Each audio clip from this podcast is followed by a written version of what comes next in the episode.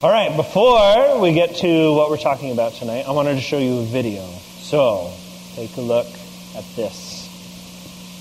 And now to honor America and salute the men and women serving our country with our national anthem, please welcome, as voted by you, the fans, our winner of the Toyota Get the Feeling of a Star promotion, Natalie Gilbert.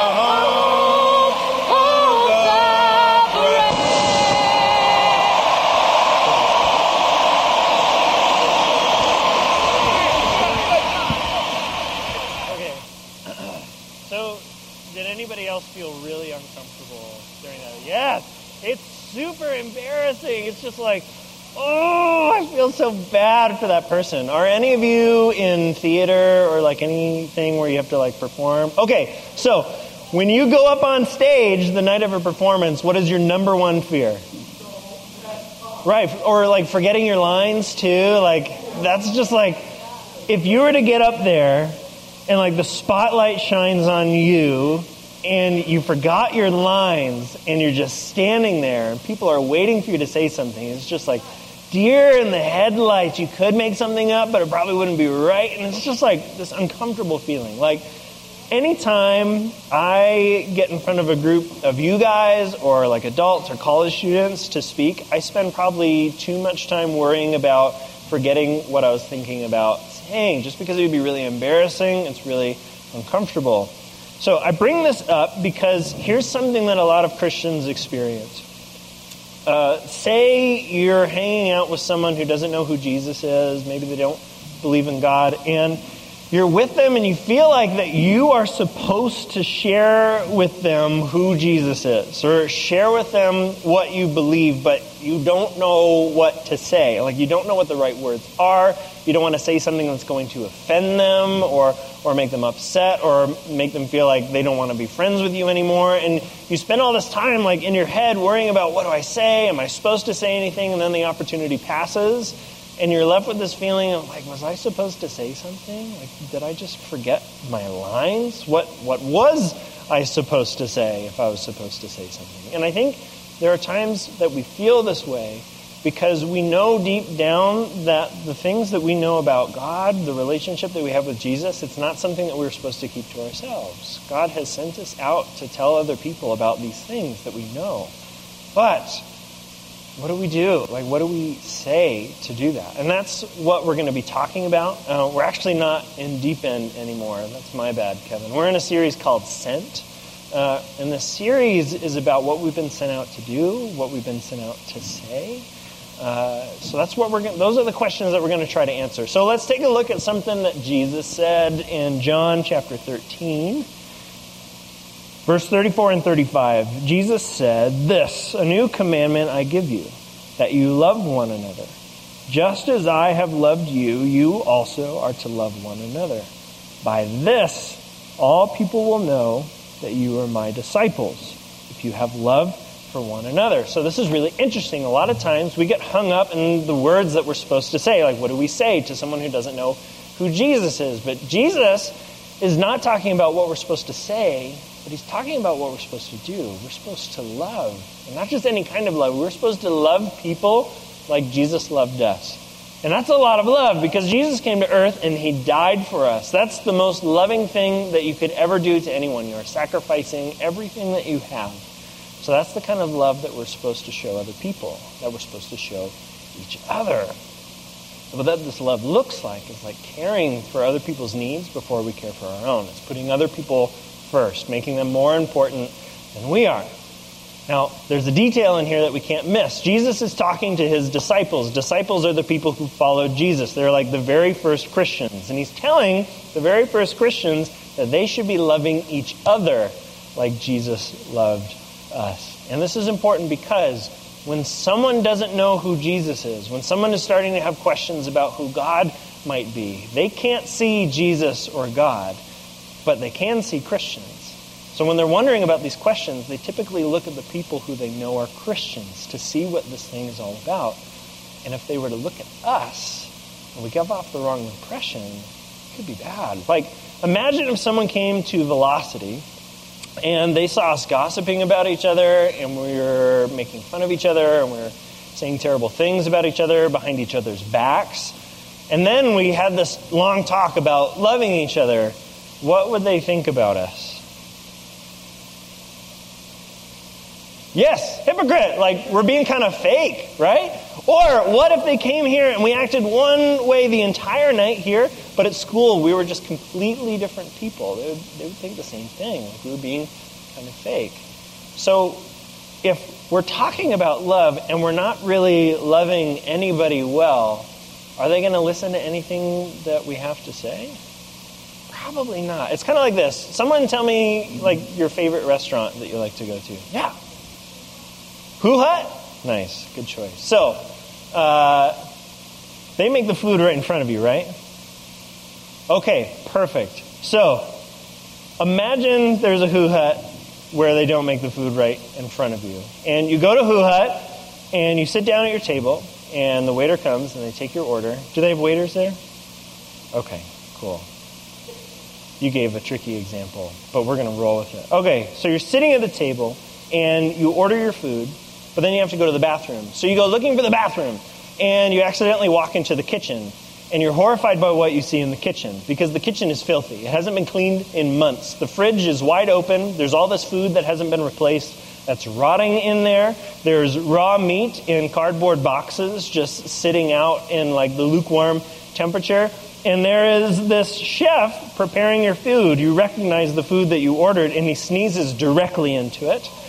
And it's not like it's dusty in here sneeze. It's like I have a really bad cold sneeze. And he, and he wipes his nose and he's like touching your food without washing his hands.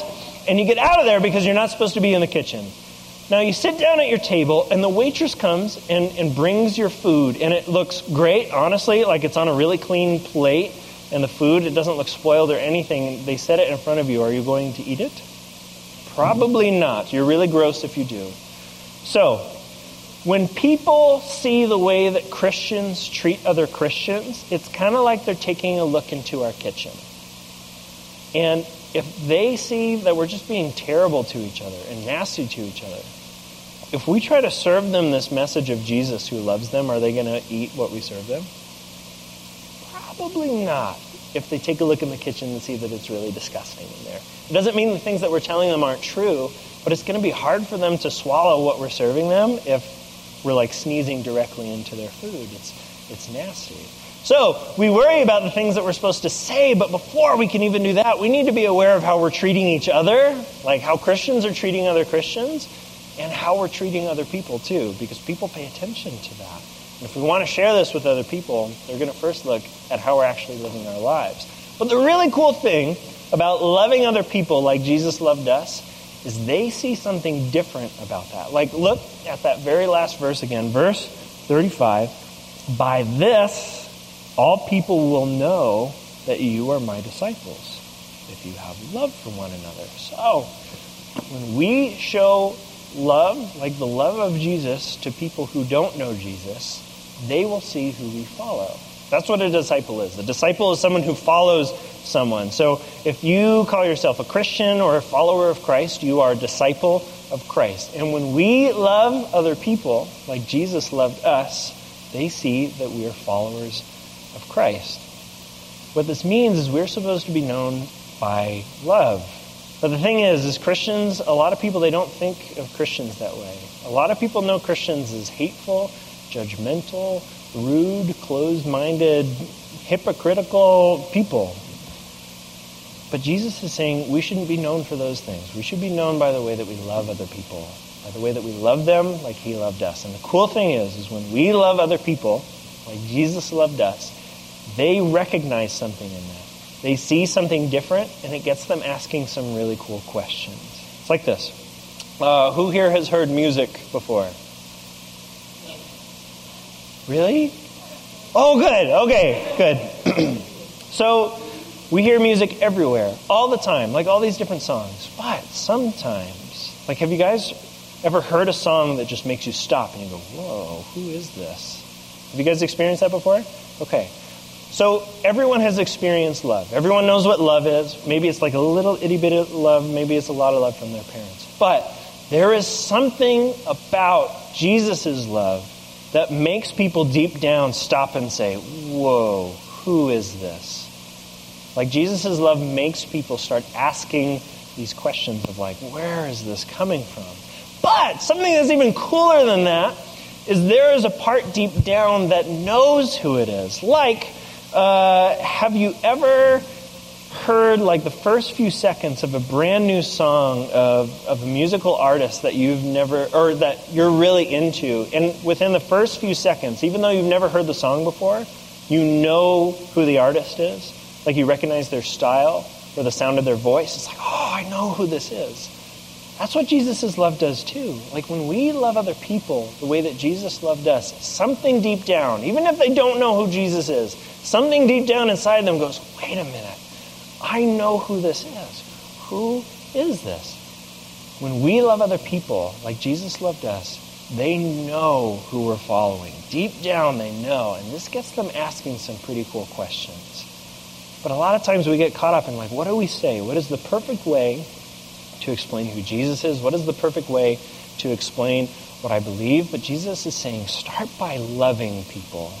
That shows them who I am.